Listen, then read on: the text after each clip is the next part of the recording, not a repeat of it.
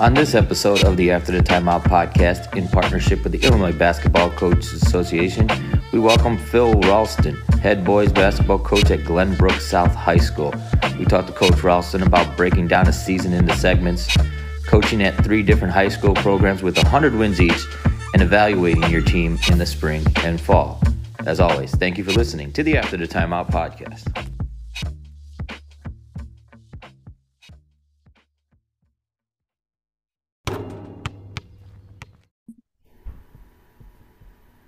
All right, Coach. So thank you for joining us today on the show. Uh, we like to start all of our guests off with the opening tip. Uh, for you, we wanted to talk about your three different head coaching stops in your career, and uh, obviously very different schools. Uh, so for you, you know, how did you know when a new job kind of intrigued you? How did you know you wanted to take that next step? And what do you look for to know it's one that you'd like to have? You know, that's a great question. Um, I, would say, you know, I, I, think if someone looked at my coaching resume, uh, I, I, have bounced around a lot, um, but I wouldn't necessarily say that that was my intent. Was you know, when I I think when I established my roots at Grant, I, I had it this vision that um, it was a growing community, um, that it would eventually uh, that, that it was similar when I got there to like Warren in the late 70s. And I was thinking, boy, I, I, growing school, fantastic, great, great chance to establish myself and and help grow this program. And as time kind of went on, it wasn't that um, it wasn't that I was looking to leave per se, as much as it was opportunities kind of presented themselves to me. And a lot of it had to do with the networking that I had been doing as a younger head coach and uh, and previous to being a head coach, where I had run into a lot of people and uh, things kind of presented themselves, and uh, and so I would investigate it. Actually, going to Geneva was not the first offer from Grant. Uh, I, I, had a, an offer all the way up in uh, Minnesota that uh, part of me has always asked myself, you know, what would have happened had I taken that opportunity to to go back to Minnesota. Um, so um, that's really more of what what had happened. And, and when I was at Geneva, obviously we had a good thing going at Geneva. We, you know, the program was in great shape. Lower levels were fantastic. Uh, our feeder program was very well established and and kind of running the system that that we wanted for our future success. Um, and it, it was kind of known that any uh, any kind of potential opportunity that would happen would have to be a really, really good one. And I had two of them.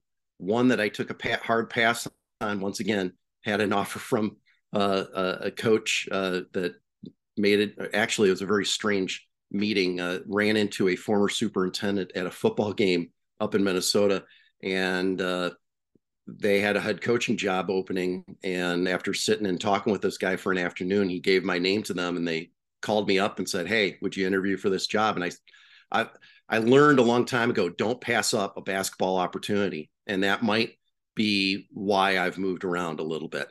And uh, I've said no sometimes, and uh, when I felt like it was the right opportunity that was best for me professionally and best for my family, I took it. So I'm going to follow up on that a little bit because um, I think you said a big key there best for you and best for your family.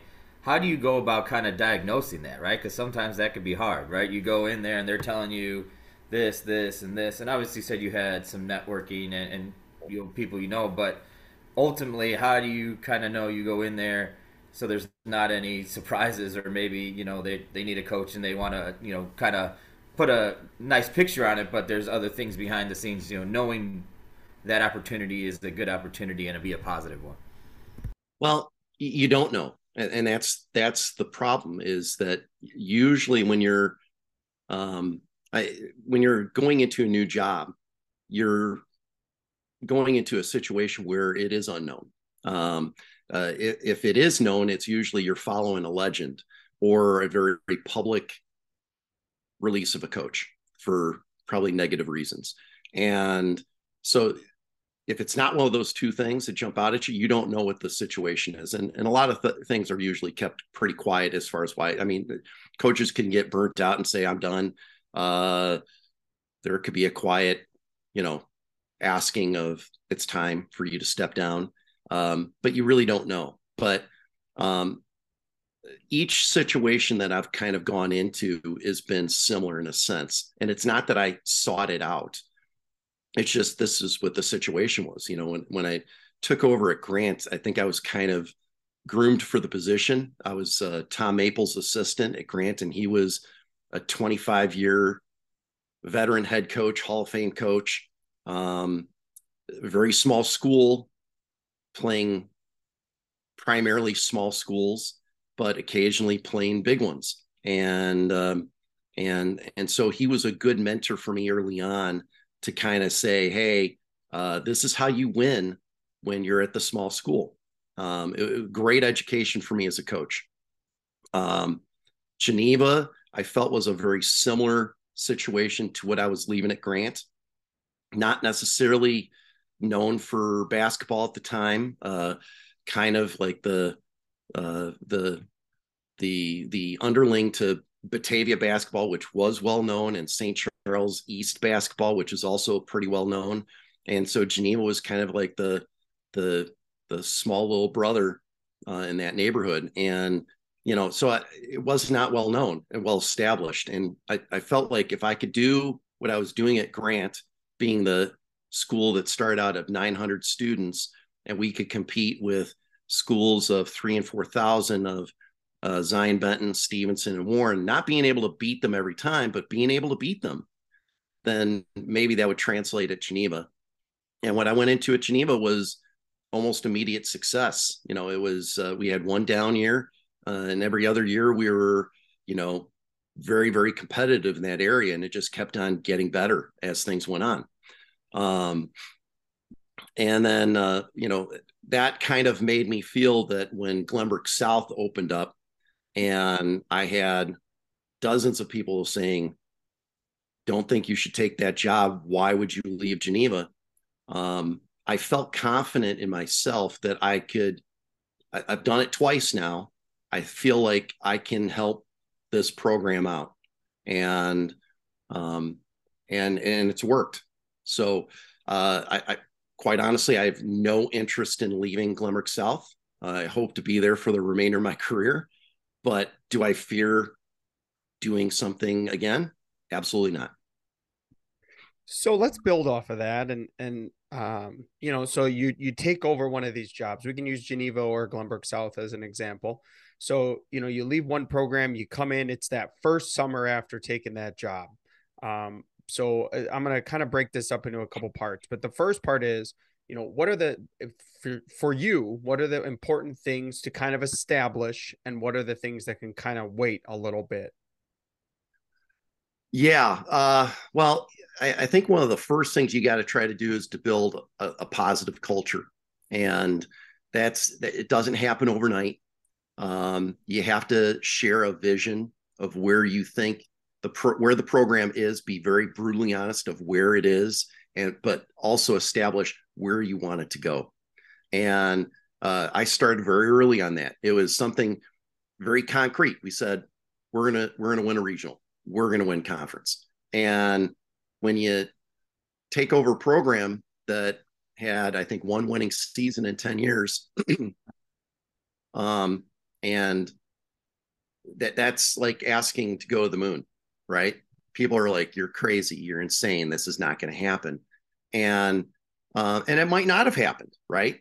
but you have to set the bar high and and tell people this is where this is where we want to go and uh, the the ones that want to do it will they're going to get on board that train with you and the the ones that are going to hold you back are eventually going to kind of move to the side and and that's really kind of what happened but I, I think that first summer you've got to establish what is going to be your your team identity um, what are we going to do? You know, you have to teach an offense.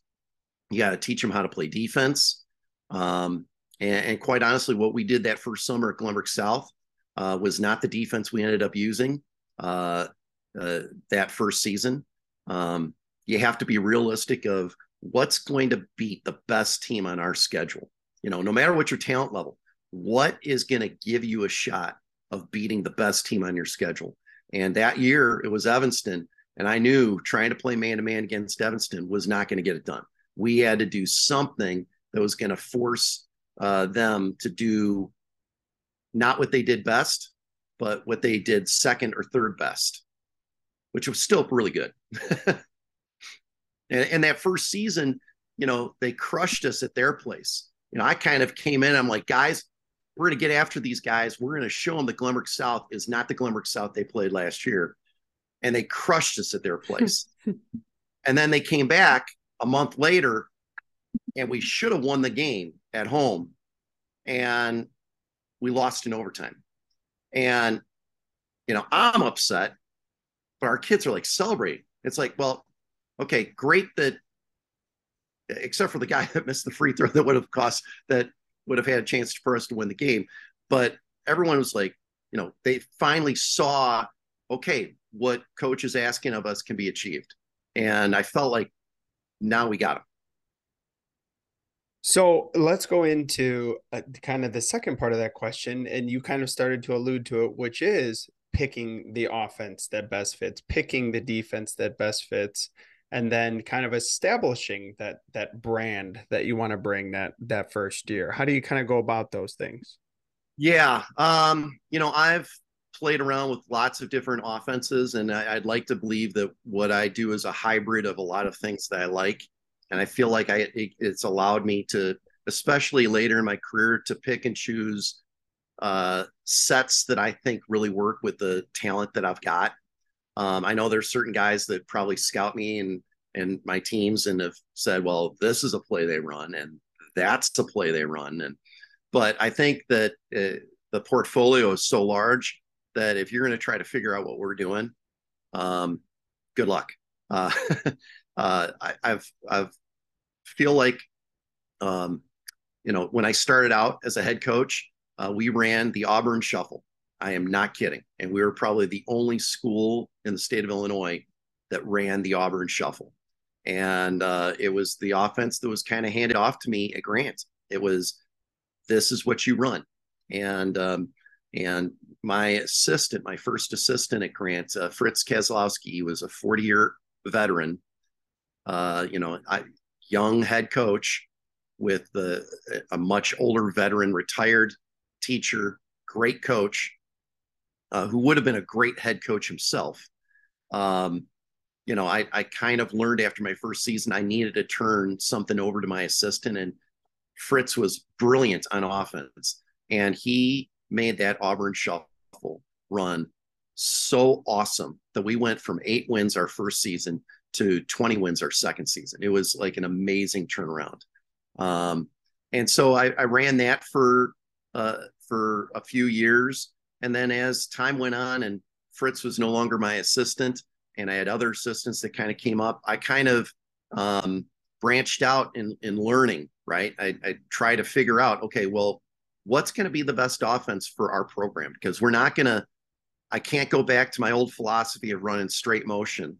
Um, like like we did at Deerfield when I was an assistant under Steve Pappas, um, and can't run straight the, the kind of motion, the college motion that that we ran at Northwestern when I was working for Byrdsong. What what's going to work best for our kids? And it it happened that I I you know liked to before the season go to um, you know in the summer I like to go to college camps. Uh, that's what I that's where I kind of got my start in coaching. Um, and I, I, ended up meeting a guy named Greg Gard, who was an assistant uh, for Bo Ryan. And I remember, I still remember to this day, sitting at the breakfast table at a summer camp with him.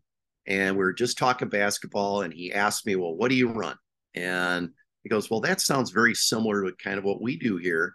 Would you like to learn more about it? And I was like, Sure. So he indoctrinated me on the swing offense, which is very similar to flex and but different in many different ways. And it, it was like a light bulb went off my head. I'm like, this is just this is for us. This is this is perfect. This is what we need.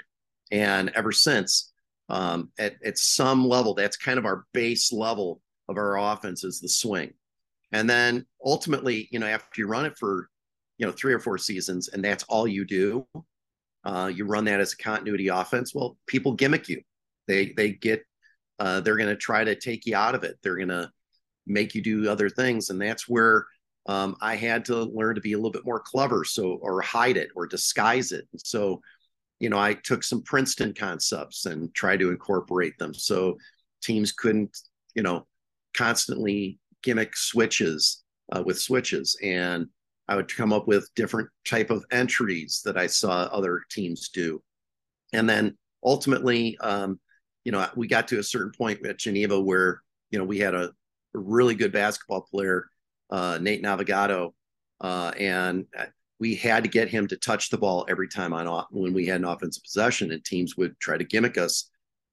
So we would run pro sets and college sets that would ultimately have three, four, five different options, all of them him touching the ball at some point in those options, but giving other kids chances to get easy scores out of it if teams try to take that away from us.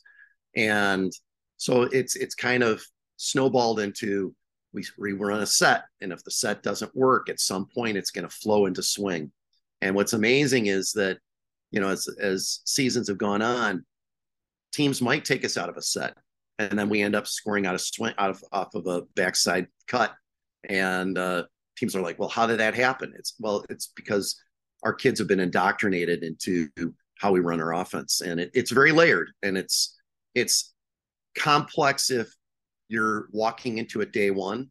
But if the kids have been indoctrinated at, you know, at a base level running swing and then running different sets, um, it, it, it's worked.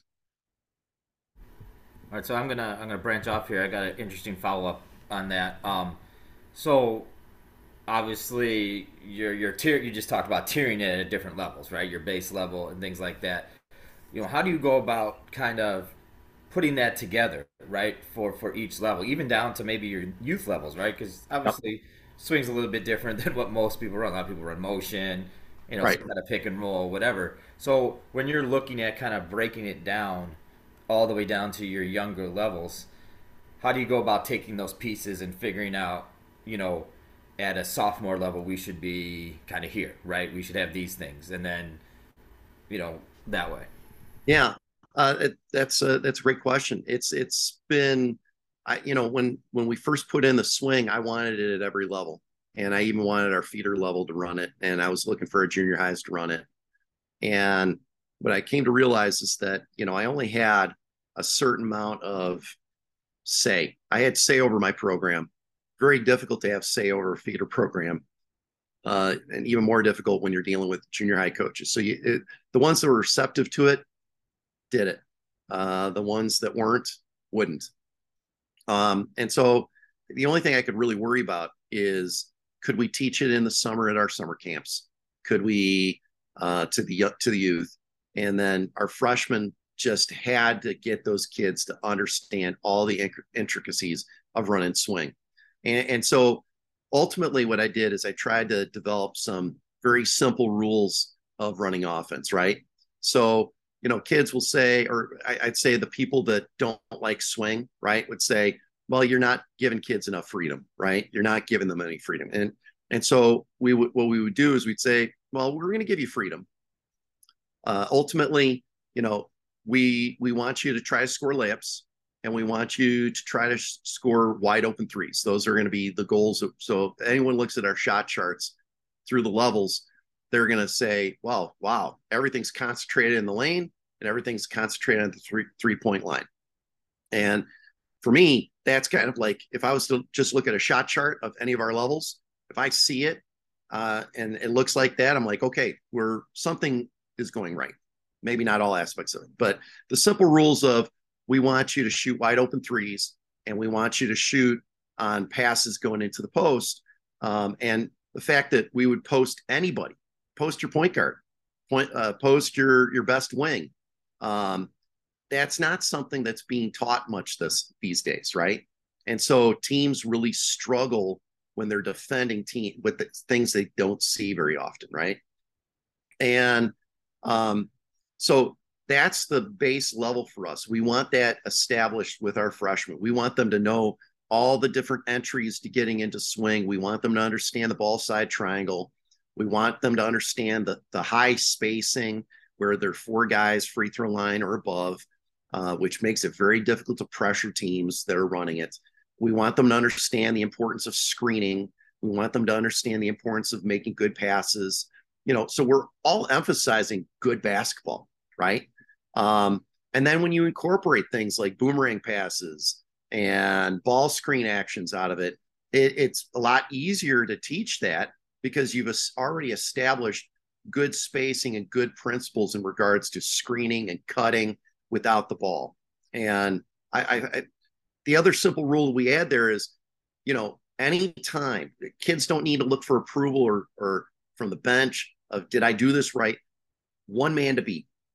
Anytime we got just one guy between me and the basket, I can drive. And if you can establish that with the kids, they understand, okay, well, this is now I know when I should drive to the basket. When it becomes one on two, you got to stop it, reverse dribble. You got to find the opening or hammer play it or whatever it is to get that ball back out to the guy that's not being guarded. And if you can establish and get the kids really to buy in that what we're trying to do is not taking tough contest, contested shots and trying to find easier shots that are going to make our shooting percentages go up and give us a greater chance to win, then then you're going to be pretty good. All right, so we're gonna kind of go back to part of the the initial question, but say you, you know you, you decide, hey, I'm gonna switch job, take this over this job my my my first year, and you're you're looking in your first year. Uh, so it's kind of you got to figure out your players, right? You got to figure out your program. Um, you know, when you're in those situations, right? Especially coming from you know, like say Geneva, where you and then you went to GBS. Um, you know, what are you looking to learn in that that kind of first year? Um, maybe basketball wise, but also off the court wise, and and, and school wise, and, and program wise, and culture wise. Yeah. Um, well, sometimes you don't know what the culture is before you go in there. Um, you know, when I went into Geneva, Geneva was had, had their football program was rolling. I mean, it was great, and and we were sharing athletes, and and I've really, um, I would say that at GBS we don't share as many athletes between football and basketball as I had at other programs I've been at. Um, and I, and I kind of get it because we're getting kids that are now being hyper focused on a sport, which I think is a bad idea. Um, uh, and in rare cases, it's it, I understand it, but for most kids, be a multiple sport athlete is is, is I think beneficial to you. Um, but at, at Geneva, we we it was a it was kind of a nightmare situation. Football program went to the state championship game, and there were eight kids that we were expecting were going to make the basketball team and so I had to completely postpone tryouts for those kids until after our Thanksgiving tournament. And what made it worse is I went into that Thanksgiving tournament with five kids, and we had to bring up two sophomores uh, to just make sure that we had some bench depth. And uh, the surprising part, and it might be one of the most amazing things I've ever been a part of, we won the whole thing. Uh, we won the tournament, um, and we beat some really, really good teams. Um, to to win that tournament. That was uh, down at Oswego. That was the uh, uh, Hoops for Healing tournament. And so, what what a great way to start your career at, at a new school is to win it win that Thanksgiving tournament. But uh, that previous summer, it, I had to identify what were our strengths and what were our weaknesses. I had to identify what's going to be the offense going to work best for us, what's going to be what's not going to work for us. What what type of defense can we run with the group that we've got? That's going to make us competitive, right? And when you're going into a program and you're looking at a program that it wasn't like winning championships before, it hadn't, it wasn't like I was walking into a school that won, just won 20 games, won conference, won a regional. And you're trying to say, this is where we want to get to. Um, you, you have to really identify early who are the guys that you can have as scorers? Who are the guys that can get the ball from point a to point b to get you in your offense? Who are guys that you can identify that are going to really attack defensively and buy in to playing great team, team defense? And what i found is a group of kids that were just hungry for success. And some of those kids were hungry for success because they were part of a successful football program. Uh, but the other part of it is the kids that weren't, they wanted to prove that they were great competitors too. And even though if they weren't competing in, ba- in football, they wanted to show that we could do in basketball what the football team was doing. And so it it made things a lot easier for me to get that early success. You know, 21 wins that first year at Geneva. I, I still think back on that. We won the Thanksgiving tournament. Uh, we we won DeKalb's holiday tournament uh, that year, which was really competitive. We beat a great uh, Chicago vocational school, beat a really good Rockford Jefferson school. Uh, it, it, I, I think back on it, I'm like, that was like, I wish I could bottle that magic every year because it does, it, it came together so quickly in some ways. Um, uh, it, it, was, but it was, it had a lot to do with the situation at, at GBS. It, it, was harder. It, it was that first season was a grind. It was, uh, the kids wanted to believe what I was asking was going to happen, but I watched film, uh, and, and, I do this occasionally to remind myself. I like to watch film of, of years where maybe we weren't doing so well, right? And that first Thanksgiving tournament with GBS, uh, we couldn't run. We couldn't run basic swing. It was a struggle, and to watch the frustration that the kids were having when they weren't competing against themselves to go up against really good teams that could pressure them and take them out of what they're doing. Um, it reminds me of okay, you know, not not always are things going to go well, and how do you get how are you going to fix that? So that's kind of a perfect transition to my next question. Then, um, you know, building out that long term plan, uh, where where you're at obviously, you know, a lot of times it takes the, the first year to really know, okay, I have this idea coming in, but you go into it, okay, we can do this, or maybe we got to do tweak it a little bit. So, how do you? Uh, maybe it's a five-year plan. I, I don't know. I kind of feel like nowadays maybe it's coming down to a three-year plan at some schools, right? At some programs because the landscape changes a little bit. But how do you go and like build that long-term plan after you kind of initially gather your information on okay this is the kind of kids we have this is the players we have maybe some of the players coming how do you how do you build that plan? Yeah i, I don't know if i i would say that i've got like one of those five year plans. It, i think it's i'm looking at what is it's almost like a one year plan right? Um i'm i am trying to look long, long down the road have that longer vision. Um but I, I try not to look too far ahead because I feel like there's you there's nothing that's promised you, right? The, the, the best laid plans just never seem to work themselves out, right? Um, and so I, I really try to look at what's gonna what's gonna really make us be as competitive as we possibly can this next year. So this this coming year's team is not going to be last year's team. There might be a lot of things we do that's similar, um, it's not going to be a wholesale change, but we're going to try to put our guys to play to their strengths and not to their weaknesses. So, um, you know, at, at this point, uh, we're going to train and polish the guys that uh, uh, the things that they do well, not the things that they don't do well. Um, so that's kind of how I've operated, and I've always felt like um, every year, you're going to get, you know, one or two surprises uh, from kids that just kind of seem to come out of nowhere, and then you're going to get kind of what you hope and you expect from the the the core group that you're you're hoping are going to what they can achieve.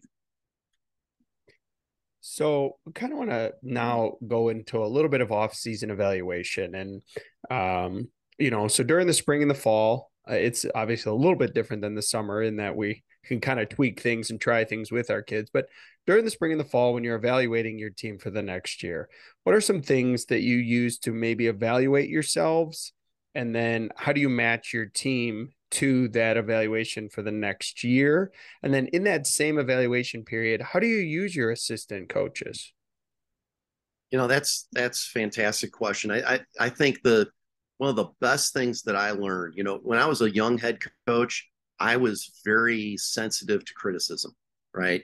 I I was I wanted to hear the praise, but I wasn't willing to take the criticism. And uh, I learned that um, in postseason evals that I couldn't.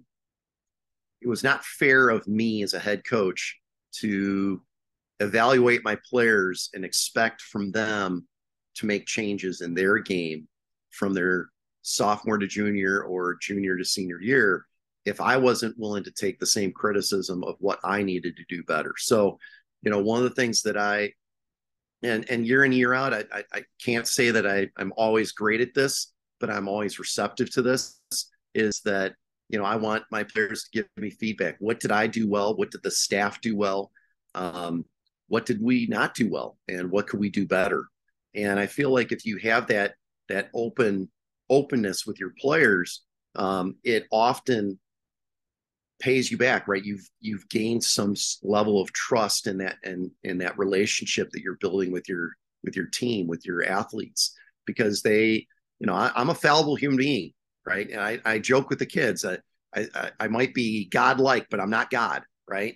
Um, but uh, all kidding aside, you know, if they understand that, you know, I'm not perfect, um, I'm just giving you the best opportunity I can to to be your coach. Um, but I, I'm trying to do better. I'm trying to be a better person. Um, I think more often than not, the the really good kids get it, appreciate it, and they want to try to emulate that. Right? They're like, oh wait, coach isn't saying he's always right. Um, he wants to be better too. You know, I need to do the same thing, and and I. But more importantly, it builds that relationship that is just so consequential to um, the success of a program and, and creating a positive culture in the program. All right, so we're gonna go a little uh, halftime break here, maybe a little bit more basketball um, segment called halftime adjustments. Yeah, just just in general here. Um, halftime buzzer buzzes. You're getting, you know, your players run off, go to the locker room, wherever. Um, first like first thing like what are you talking with your coaches about? Is there certain stats you're looking at? Is there a certain you know uh, part of your system you're looking at trying to get? Um, and then when you go in how are you disseminating that information to your players whether it's through your assistants maybe different groups as a whole? Um, just kind of the halftime process that you guys go through to make those adjustments needed to have a successful second half yeah. Uh, well, the first thing I I want to do is to counsel with the you know whether we're up or down, counsel with my uh, my assistants and kind of get their feedback. Um, you know, I would like us to be more analytic based on it. Um, you know, we're trying to look at certain tendencies that we're certain that we're seeing. You know, what's what have we done that's been going well? What are things that we could be doing better? Um, you know, it. But you know, I kind of go to my gut more often than not when I'm talking to the team when we get in there. It's, you know, where where do I feel like the momentum is is going? You know, if we had a lead and I felt like a team is pushing us at the end, okay, we got to really we got to win the third quarter, right? And kind of the, the kids probably think it's a broken record because I say it almost all the time. Win the first four minutes of the third quarter, right? We're going to win the first third uh, four minutes. If we can do that, we're going to be good shape. Um, or if I feel like you know a certain player hasn't touched the ball enough, it's okay. We've got to run these sets to try to get more touches. Um, you know, last year if Martinelli um, wasn't touching the ball enough, he's got to get touches. And it wasn't my way of saying um, he's got to shoot. It was more of saying, you know, our best players have to get touches on the ball. Or, you know, last year if Cooper Nord had zero points at, at half, you know, part of us are like, oh boy, what's going to happen in the second half? Is he going to just start shooting everything that's a bad shot? It's reminding them, okay, we want to make sure that we're taking uncontested shots. We want to make sure that we are creating situations where they've got to guard two, they got to put two to guard the ball to get a guy open. It, it's setting those kinds of reminders of um, understanding where you are at that halftime and what's going to keep you on that path of success when you get into that that third quarter. But I, I've really been in that mindset that no matter how the first half went, you've got to really, you know, get the perspective locked in of how you come out your approach into that third quarter. And you know, I, I would argue, I, I, and it's a great criticism of me. I've had people say, uh, "Man, you guys look terrible coming out in that first quarter," and you know, why can't you do in the first quarter what you do in the third quarter, right? And um, uh, I don't know, maybe that's something I got to do better, right? So I want to build on that a little bit. So you said, you know, looking at what you're doing well in the and maybe not so well in the first half. Um, you know, do you have your your assistants maybe looking at a certain aspect, or are you guys more overall picture? You know what I mean? Like it's it's hard as a head coach, right? You're calling out a set, you're looking at this, you can't see everything, right? You think you can, but it's, it's not possible. So yeah. how do you use your assistants to kind of help you? Hey, maybe we need, we're doing this really well, but you might not see that. So I, I kind of give my um, my assistant Zach Walker right now is my lead assistant, and you know I've kind of put him in charge of defense. So he's his his role is to kind of pay attention to the defensive aspects that he's seeing, and to kind of point out, you know, how are they attacking us? What can we do to stop them? Make any adjustments that we need to do um, on a certain player. Like if they've had a player that went off and scored 10, 15 points in the first half, okay, maybe we need to change how we're defending that. Um, you know, if it's if it's specials, we didn't score off off of our off of our specials. Okay, let's focus in on that. You know, we need to make sure that we're being, you know, aggressive at the rim at trying to get higher higher percentage shots. Um, so there might be little tweaks like that. You know, I always make sure before I head into the locker room uh, to look at our foul situations, look at their foul situations. I'm looking at who's got the hot hand for them, and you know who's been doing well for us. And and but really, when it comes down to it, it's just reminders of you know how it how do we win? You know what types of shots are we taking? Are we sticking to the script? Um, and when we're not, okay, let's go back to our fundamentals. Let's go back to our base and and and focus in that way.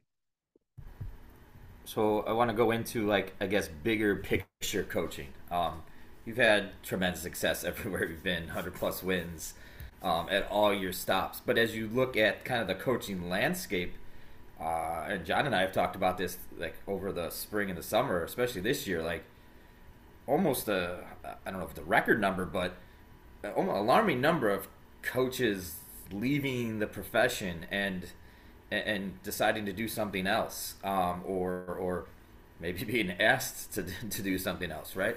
So how do we how do we go about um, having good quality coaches, but being the being coaching profession for the long the long run, right? Um, and maybe why do you feel some of these coaches are leaving? Yeah, I well, I, am first of all, I'm of the mindset that the uh, the pressure of winning is real. It, it, it is, and um, if if you haven't had success for a prolonged period of time, you must have a very special community and relationship with your administration to, to survive that. Because at a certain point, someone's going to ask you to step down. Um, uh, and even when you win, right? Even when you win, there's still that pressure to continue to win. Um, and and so I've I know it sounds counterintuitive, but I've really tried to not focus as much on winning. I mean, we're trying to win every game, right? But I'm trying to focus on, bigger pictures, right? I'm trying to focus on maintaining a positive culture with our team, and uh, I maintain on trying to teach the game of basketball and my philosophy and with my assistants as best I can and and figuring out that winning will be a part of that process if we're doing things the right way. You know, we're not going to win every game, um, but if we kind of can focus on certain aspects of our season and and that the winning will take care of itself. But uh, I, I think it's alarming, right? I think COVID um, coaching during COVID uh, killed the joy of being a coach, right? Because we had all these mandates of what we had to do with the mask wearing and and the restrictions on what we could do and what we couldn't do with athletes. Uh, and I think that frustration has built. I think the other aspect of is I think um, I'm not trying to pick on younger coaches because I think there are ones that are grinders out there, but there are not a lot of guys that I know that are learn it alls anymore. And what I mean by that is people that are willing to just go to as many sources as they possibly can to try to find out different ways of being successful, uh, of learning, right? And there's many things that I've learned through the years that I probably will never in, implement into the game of basketball um, for myself, but I know it, right? And I think with social media, uh, the ability to find stuff on YouTube, those are great resources. And I, I learned from those places too. But there's something different than when you go to a basketball clinic, when you go to a, when you work a college basketball camp and you meet coaches from other places, um, when you take your team to a team camp and you compete against teams from other states. Um, uh, when you go to coaches clinics, I mean, uh, sadly, the the Nike, the old Nike clinic, the old USA basketball clinics, those don't exist anymore. And I felt like, you know, yes, some of those clinicians um, were great and informative, um, and there are other times where it was a waste of an hour and a half. Um, but I, I really feel like we don't have a generation of coaches that are continuing to do that. And my fear is is that I think that some people think that being able to recruit a kid to your school that's really talented is good coaching, right? And I, I think that's what we're seeing right now is you got these kids that are bouncing around between schools, and maybe it's through their AAU connections, maybe it's because of some skills trainer connection you know um, you got these kids bouncing around and what's the focus here is it about teaching kids how to be resilient when things aren't going their way? Is it about teaching them how to play within a team concept? Um, i i don't think I, my fear is i think that there's too many people that might think that good coaching is well, i just brought in the best athlete that's in the state to my team. And that's not really what it is. So let's kind of build on that a little bit, and let's, uh, you know, you and I were talking about, uh, you know, over the next ten years a little bit when we were texting off the air. But you know, what what do you think the game will look like five years from now? Whether it's new rule changes or shot clock implementation or more kids transferring or more kids uh, coaches coming and going. I mean we had a coaching situation in the state where a coach was somewhere and was there for a few months and then left. Um, like todd said we i mean there was 30 plus coaching openings this this offseason between girls and boys. So where do you think that the game's going to go in the next five years? You know that, that's a great question. I don't know. I, i'll be honest with you. I i I'm not saying that you have to hire uh, an in-school teacher to be your head coach to run a, good program. I don't think that that necessarily has to be the case, but you know when you that used to be what it was, right? Like I knew that when I made that transfer from going to college to high school, it was going to require me to be a teacher. I was going to have to get an education degree uh, or certificate, need to be certified to teach and I was going to have to work my way up. Uh, I was naive enough as a really, really young uh, coach coming out of college to to the teaching profession. I thought uh, it, it's kind of a funny story when I think about it. You know, I was so naive. The Stevenson job opened up. You know, Pat Ambrose gets it, um, which well deserved. Um, he's a phenomenal coach. What a great leader he is for them. Uh, but it, I had it in my head when that job opened up. I was like, oh, I'm going to get that job that'll be a piece of cake.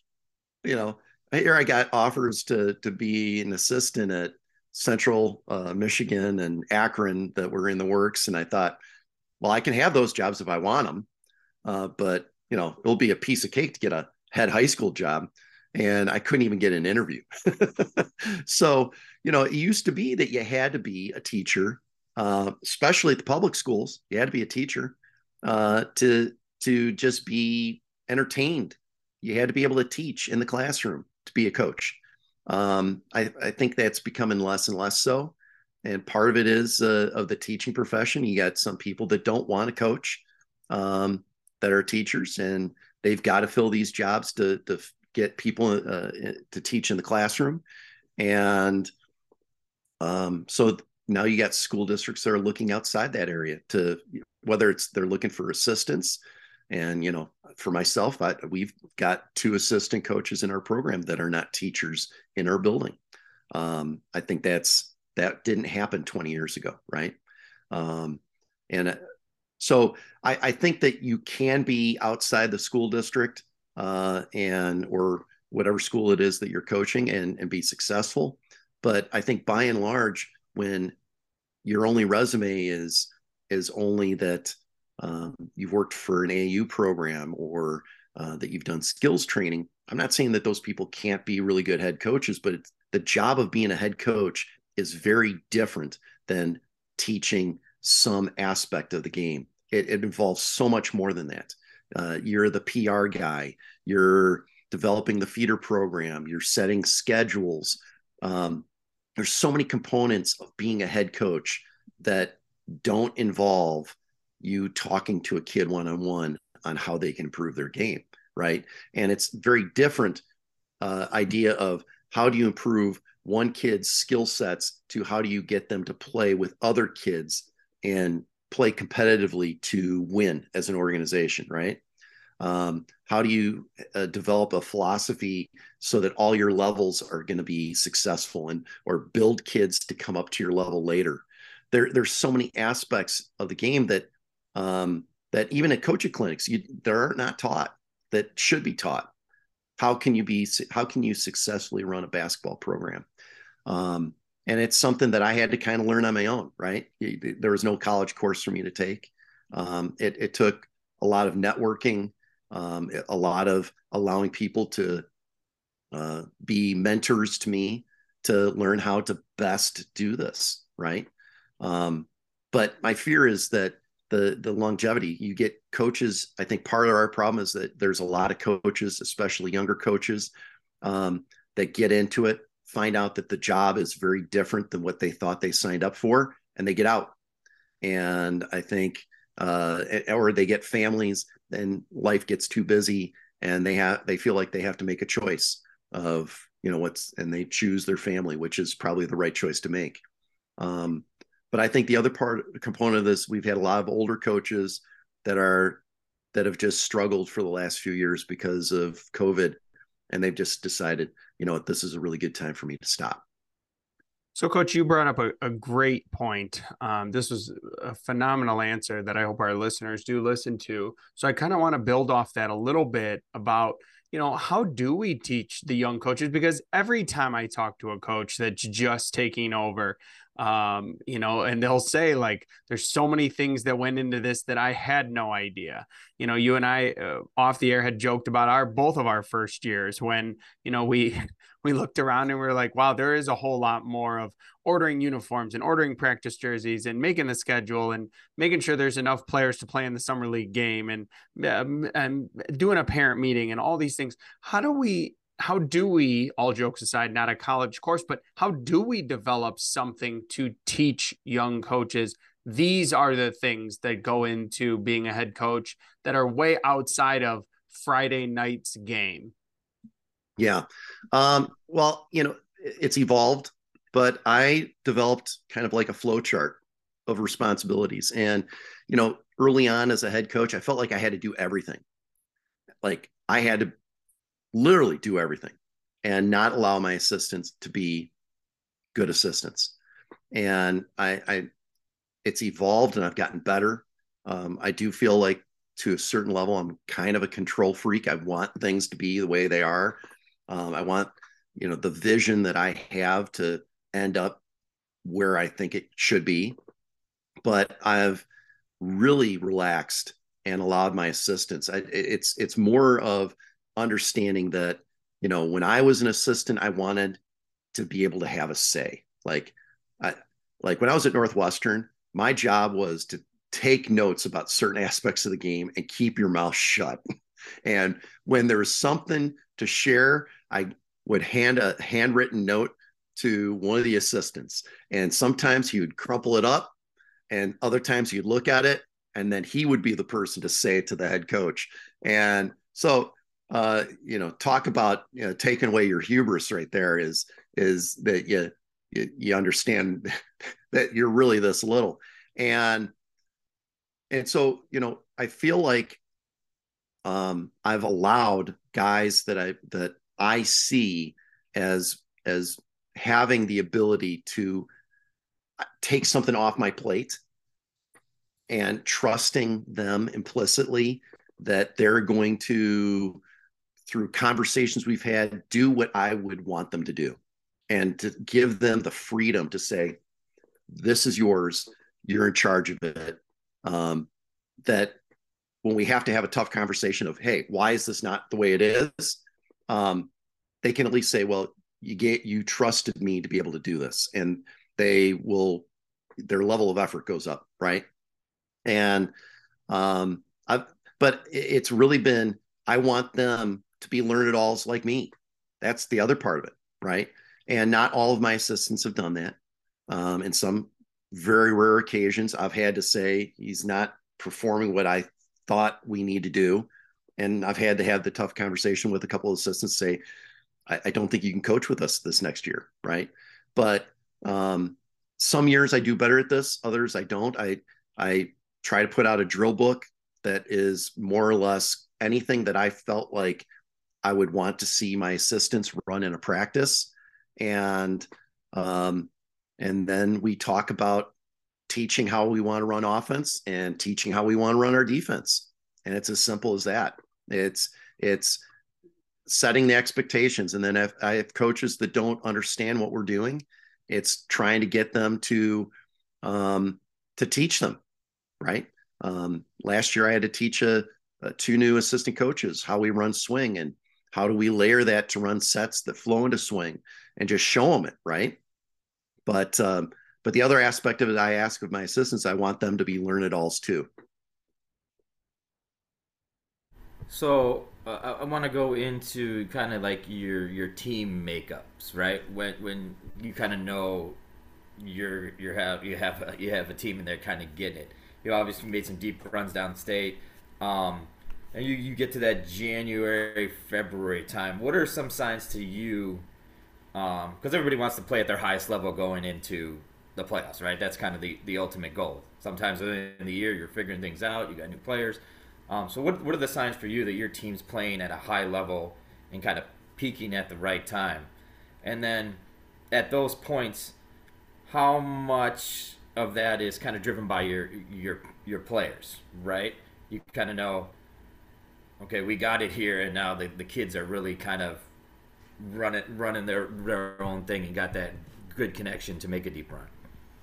Well, you know, I first of all, I think you, you taper your season, right? You're you're hoping, you know, usually when we hit middle of January, um, you have a good sense of where you're at in regards to the sectional layout. You're you're looking at what's still ahead and what's going to help best prepare you to get into that state tournament and do well. And you know, some of it, uh, I've, I've done this a long enough time that some of it's luck and some of it's, you know, bad luck. um, but I, I feel like if you can taper it uh, the season where maybe you're not you're, you're not going harder, you're going smarter. Um, and this is the, this is something else you learn as as a as a more veteran head coach. You know, I felt that my practices early in my career had to be as hard, if not harder, at the end of the season as they were at the beginning of the season, and that was so counterintuitive. Um, it was actually coaching another sport that I worked with a guy who would make our I, I, coached cross country. I know that's hard to believe, but I coached cross country, and this coach was like, uh, he's like uh, running these practices at the end of the season where kids are hardly doing anything. They were riding, doing spin and bikes, and and uh, he would do some short intervals for a half hour, forty five minutes, and he cut them loose. And I'd be like, Coach, what are you doing?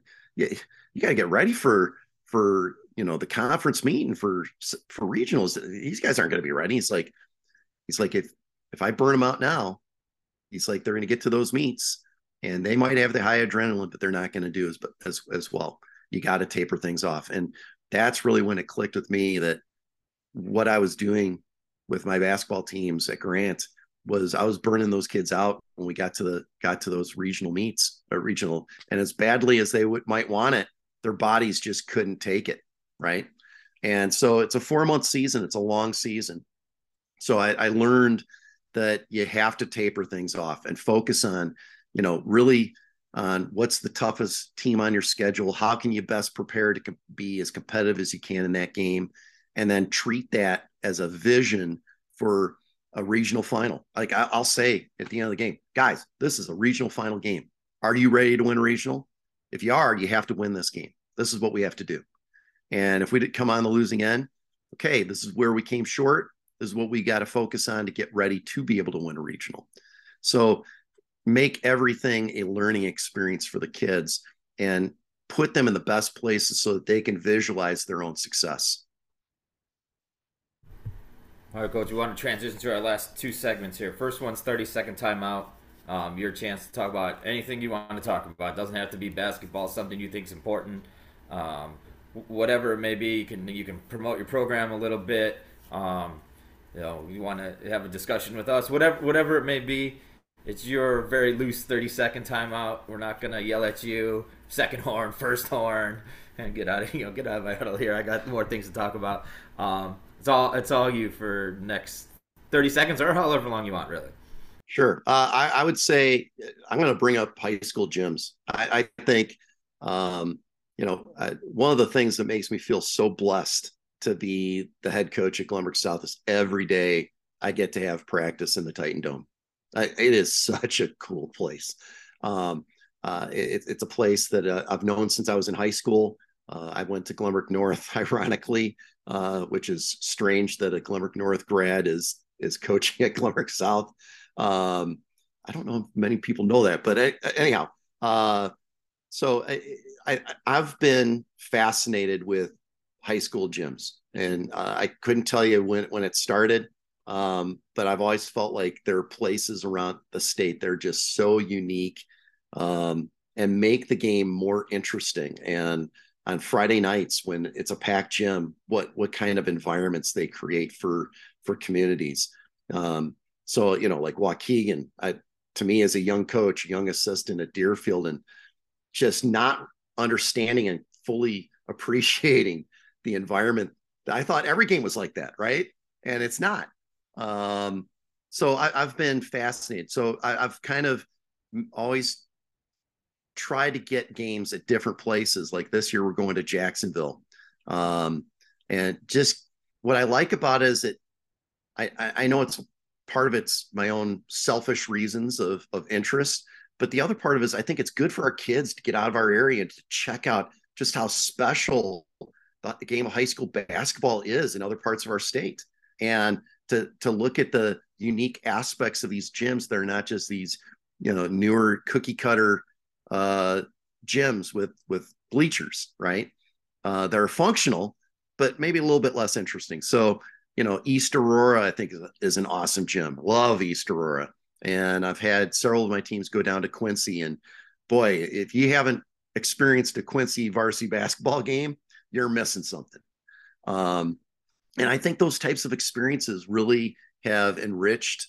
Uh, like I have kids that still talk to me about what was it like to have that the the Blue Devil mascot rush out with a flaming pitchfork, shaking it in his in your face as they're running right past you they still think that's the coolest thing ever. And we lost we lost the game, right? But they they go back and they think of that experience as as one of their be- better memories.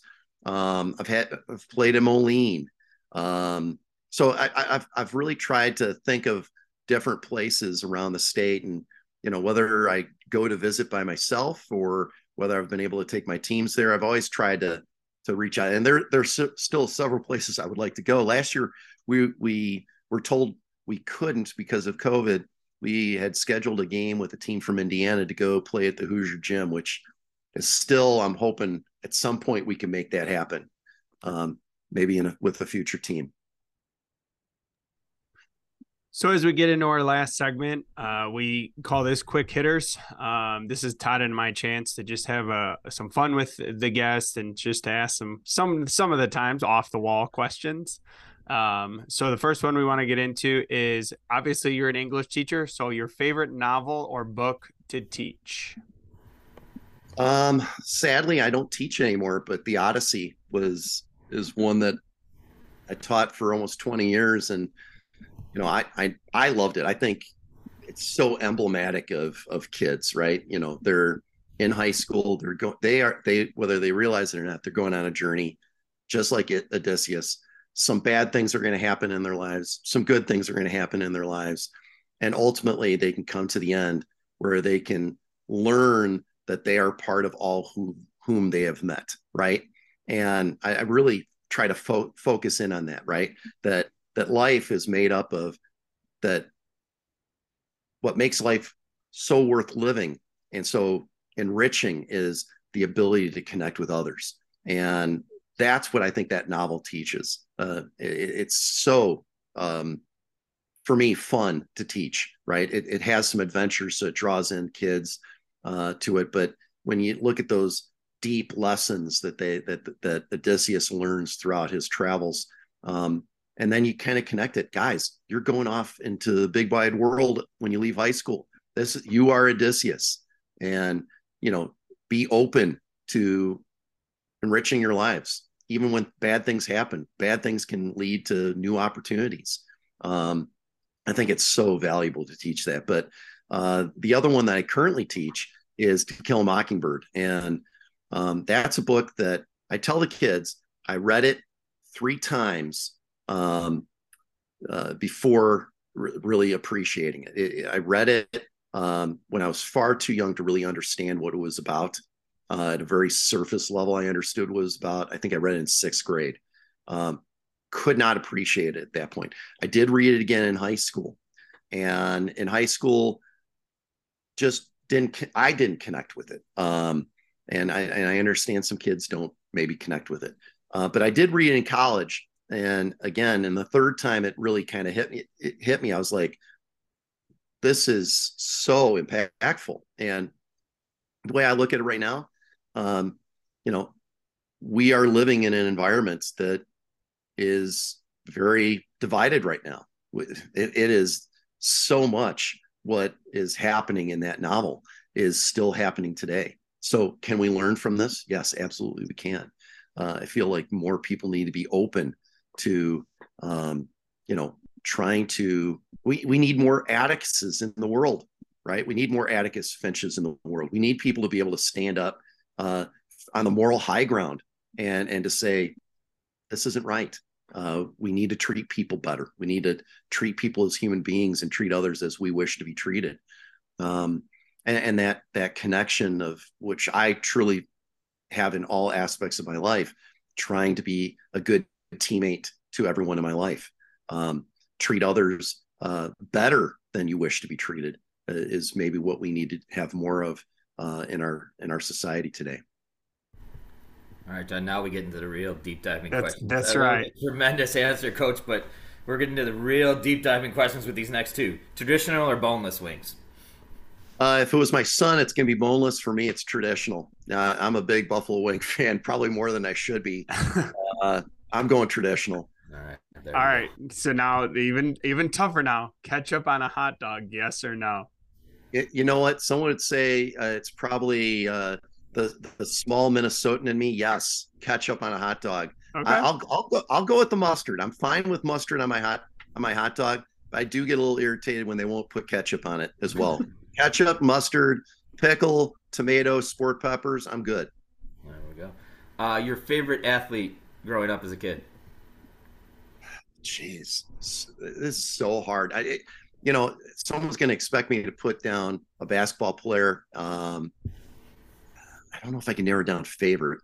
You know, on, on the baseball side, Ryne Sandberg was okay. was big for me. Um, you know, I was probably I was I was definitely a Cubs fan from watching WGN in the summers as a youth. I was a big baseball card collector Steve Garvey would have been one of my heroes too because I, I thought he was pretty awesome. Um, but uh, on the basketball side, I got to see and and not really even truly appreciate Pete Maravich late in his career, mm-hmm. and um, uh, Larry Bird, obviously Michael Jordan, obviously would be big on my list.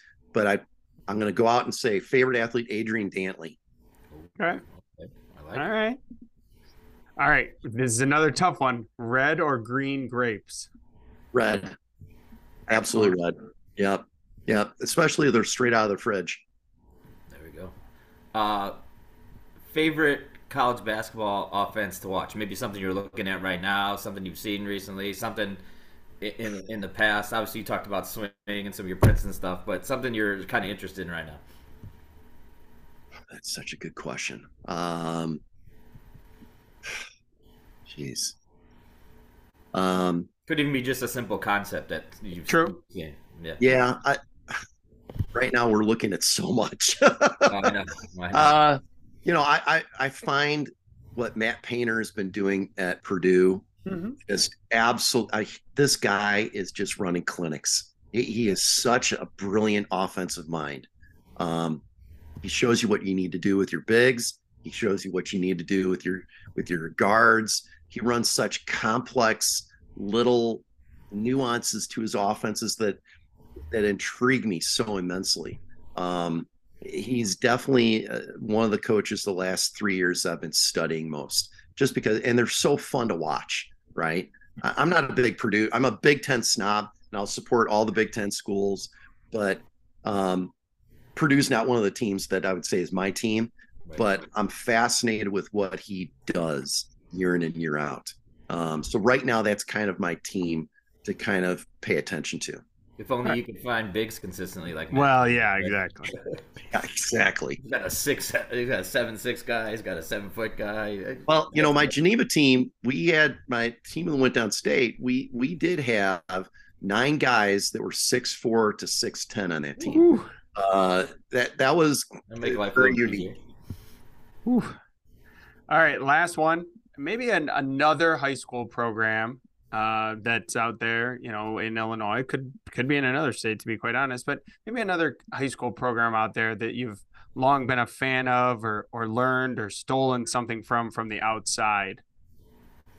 Yeah, um, you know, I we do such a good job scouting, so I get a lot of film on a lot of teams. It's, it's so easy these days with Hudl. Mm-hmm. Um, you know, I, I like to stay in touch with my former assistants, you know, um, and, and, and, see what they're doing. But uh, lately, I would say, you know, I, am always fascinated with uh, what Coach Heidkamp is doing at, at Benet. I feel like he is, he always seems to be able to maximize. He, I feel like his style of play is very similar to teams that I've had. And so I kind of like to take a look at what they're doing. And I usually see them in the summer. And at some point, I'm watching games that they've that they'll play later. And and ironically, I think I've only played we've only played each other once, um, which was a long time ago. Uh, but I have a deep, deep respect for for the job that he does, and I think he's a he's just an absolutely brilliant uh, coach. Um, you know, the, the other other guys that I'm I would look at is oh, I think Wheaton Warrenville South is is kind of an mm-hmm. interesting school to watch, right? Um, I, I think that uh, Stevenson, uh, Pat Ambrose have always had a deep respect for what he does. Uh, he, I think he's a brilliant coach. Um, you know, and I, and I, try to pay attention to other. I, I might come across something uh, as the season goes along that kind of catches my interest, and we'll try to study what they're doing and how they're doing it. Um, but I would say those are probably the three guys that I, that I'm looking at most. Well, coach, we can't we can't thank you enough. This was a, a, an awesome episode. A lot of great stuff, not only basketball wise, but you know, I, I'm gonna encourage our coaches to listen to our the first quick hitter question because that was that was just a great answer about life and and you know, um, obviously you know, learning things from other other sources, right? A lot of times as basketball coaches, you just get focused on basketball, basketball, basketball. Um, just awesome stuff today. We can't thank you enough for joining us. Well, I, I appreciate the opportunity. Uh, to be on here. I, I, think this this is one of the those great podcasts. I've been a big podcast fan, uh, and certainly become more so over uh, over the uh, COVID uh, situation that we li- all lived through. And uh, boy, what a great source for for coaches. And at, going back to younger head coaches, younger coaches, and young people who want to be a head coach, what a great place to go find Uh, a, a, a plethora of knowledge that will be shared from all these different head coaches. It, it, what you guys are doing is fantastic. Thank you for listening to another episode of the After the Timeout podcast in concert with the Illinois Basketball Coaches Association. Please remember to give us a five star rating wherever you may listen. For more show content and upcoming episodes, follow us on Twitter at After the Timeout and subscribe to our podcast for upcoming episodes. Thank you for listening.